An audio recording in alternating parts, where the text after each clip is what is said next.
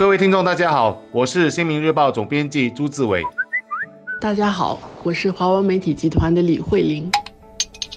新民日报几乎每天都报道车祸新闻，尤其是涉酒后驾驶导致人命伤亡的，一般我们也会以比较显著的版位来处理。原因无他，主要是想起着警惕作用，希望大家多留心，避免悲剧重演。而且我们也看到一些精神里的车祸法庭案件，尤其是危险驾驶或酒驾导致死亡的案件，被告的刑罚没有一般人想象的那么高，这也曾引起很多人的议论。原因就在于。现有的法律框架的最高刑罚就是如此。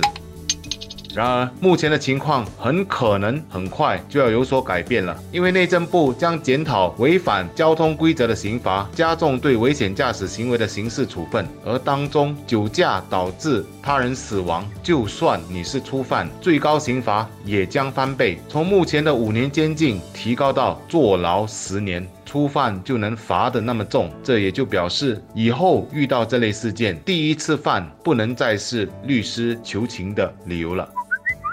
加重刑罚当然它有遏制的作用，但是醉驾导致他人死亡才翻倍的这种重判啊，那是。呃，用别人的命来换驾驶者的酒醒，这个对死亡者来说是非常的不公平的。酒后开车往往是一念之差，喝酒的人觉得自己没事，最后自己可能真的没事，但是有事的是其他的无辜者。我认为呢，醉驾如果被查出来，哪怕是没有导致他人的伤亡，其实也应该受到非常严厉的处罚。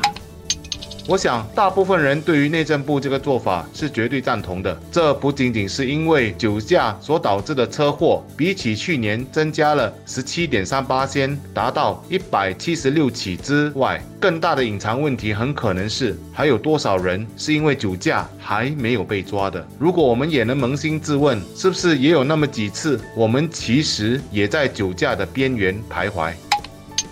我之所以会这么说，是因为身边确实有这样的朋友，他们并不认为喝酒了驾车会出事，原因包括一，他们自认酒量很好，喝一点不误事；二，抱着侥幸的心理，就算喝多那么一点，也有能力开车，而且也不一定会被抓。三迷信心态，听信一些说法，说什么同时喝多一些茶可以解酒，或者某种方式的呼吸法可以骗过官员手中的测酒器。然而，我也可以这么说，这些朋友当中已有一些最后都因酒驾尝到了苦果，而一些人也从中悟到了一个道理：酒驾的最不负责性就在于你根本没有把你撞倒的人以及他们的家人的痛苦考虑在先。因酒驾造祸，付出代价的不仅仅只是酒驾者，还有无辜的受害人呐。我们驾车唯一要有的就是安全心态，我和车上的人士的安全，以及其他公路使用者的安全，千万不要为为了逞一时之快，带着酒意开车，我们可能面对的后果将是身心上的永久性的煎熬和苦楚。